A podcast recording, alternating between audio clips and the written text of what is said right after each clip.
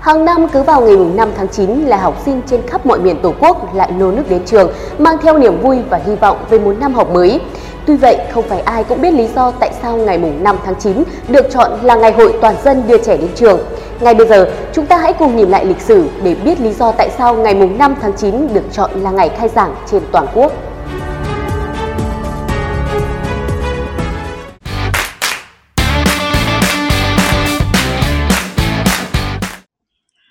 Tháng 9 năm 1945, sau khi nước nhà giành được độc lập, giữa bộn bề công việc, Chủ tịch Hồ Chí Minh vẫn dành thời gian quý báu của mình để viết thư gửi cho các học sinh nhân ngày khai giảng năm học đầu tiên của nước Việt Nam Dân Chủ Cộng Hòa. Bức thư chỉ hơn 600 từ nhưng vừa thể hiện tình cảm, tâm huyết, niềm tin tưởng và hy vọng của Bác Hồ đối với học sinh, sinh viên cả nước, vừa nêu lên bản chất nền giáo dục của nước Việt Nam độc lập.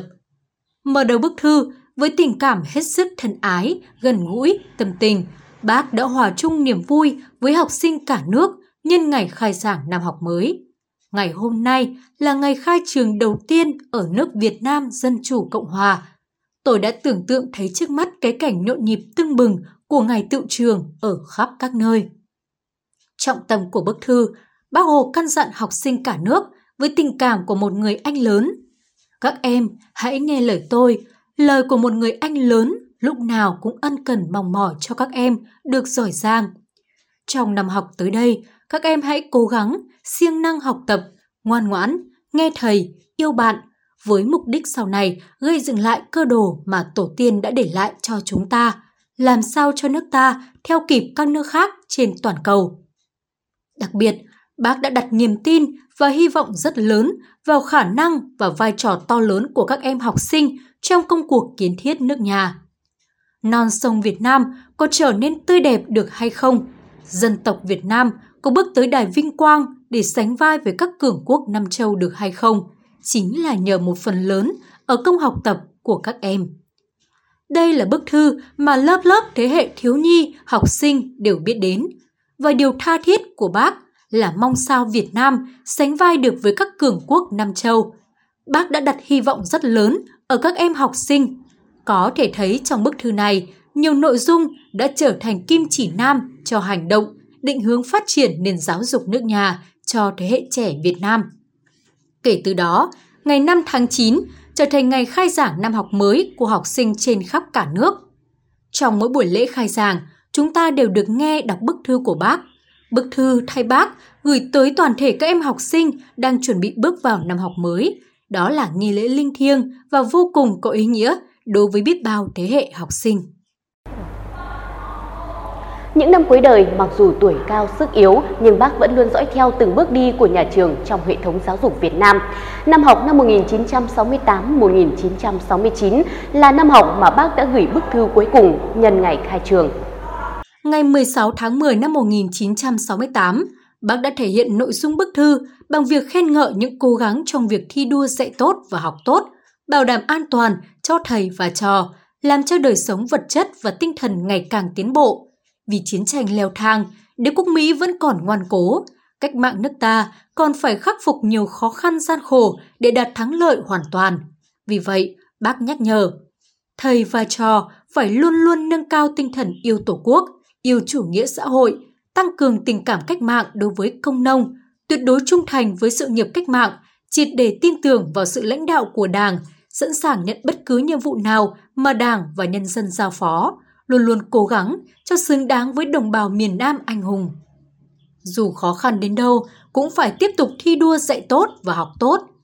Trên nền tảng giáo dục chính trị và lãnh đạo tư tưởng tốt, phải phấn đấu nâng cao chất lượng văn hóa và chuyên môn nhằm thiết thực giải quyết các vấn đề do cách mạng nước ta đề ra và trong một thời gian không xa đạt những đỉnh cao của khoa học và kỹ thuật. Nhiệm vụ của thầy cô, thầy giáo là rất quan trọng và rất vẻ vang. Có thể nói rằng, nội dung trong những bức thư của Bác gửi ngành giáo dục kể từ bức thư đầu tiên tháng 9 năm 1945 cho tới bức thư cuối cùng tháng 10 năm 1968 đến nay vẫn còn nguyên tính thời sự. Đây không chỉ là những tư liệu lịch sử, là di sản tinh thần vô giá đối với ngành giáo dục, mà cho cả Đảng và nhà nước ta, thể hiện tình cảm và tầm nhìn xa trông rộng, trí tuệ sáng suốt của Bác Hồ đối với sự nghiệp trồng người. Năm nay, lễ khai giảng năm học mới được tổ chức thống nhất trên cả nước vào sáng ngày 5 tháng 9. Giáo dục và Đào tạo chỉ đạo tổ chức khai giảng theo hướng gọn nhẹ, phù hợp với điều kiện của địa phương, nhà trường, tạo không khí vui tươi, phấn khởi của ngày khai trường, ngày hội toàn dân đưa trẻ đến trường.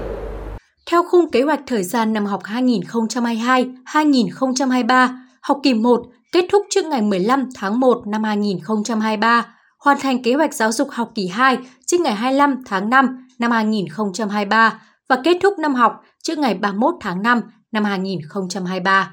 Việc xét công nhận hoàn thành chương trình tiểu học và xét công nhận tốt nghiệp trung học cơ sở trước ngày 30 tháng 6 năm 2023, hoàn thành tuyển sinh các lớp đầu cấp trước ngày 31 tháng 7 năm 2023. Kế hoạch thi tốt nghiệp trung học phổ thông và các kỳ thi cấp quốc gia theo hướng dẫn của Bộ Giáo dục và Đào tạo. Về nguyên tắc xây dựng kế hoạch thời gian năm học của các địa phương, Bộ Giáo dục và Đào tạo yêu cầu kế hoạch thời gian năm học của địa phương phải bảo đảm số tuần thực học và phù hợp với đặc điểm, điều kiện thực tiễn của địa phương. Cụ thể, đối với giáo dục mầm non, giáo dục phổ thông có 35 tuần thực học, học kỳ 1 có 18 tuần, học kỳ 2 có 17 tuần. Đối với giáo dục thường xuyên, thực hiện theo chương trình giáo dục trung học cơ sở và trung học phổ thông. Đối với các lớp 8, lớp 9 cấp trung học cơ sở và lớp 11, lớp 12 cấp trung học phổ thông có 32 tuần thực học, mỗi học kỳ có 16 tuần. Đối với các lớp 6, 7 cấp trung học cơ sở và lớp 10 cấp trung học phổ thông có 35 tuần thực học, học kỳ 1 có 18 tuần, học kỳ 2 có 17 tuần.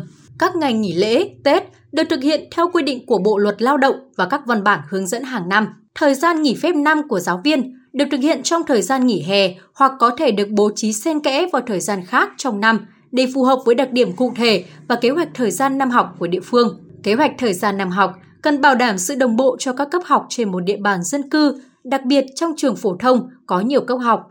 Giám đốc Sở Giáo dục và Đào tạo quyết định cho học sinh nghỉ học trong trường hợp thời tiết quá khắc nghiệt, thiên tai, trong trường hợp ảnh hưởng bởi thiên tai, dịch bệnh, thời gian tự trường, thời gian kéo dài năm học không quá 15 ngày so với quy định để bảo đảm thực hiện, hoàn thành chương trình giáo dục mầm non, giáo dục phổ thông và giáo dục thường xuyên. Quãng thời gian đi học là một trong những ký ức đẹp nhất trong cuộc đời mỗi con người.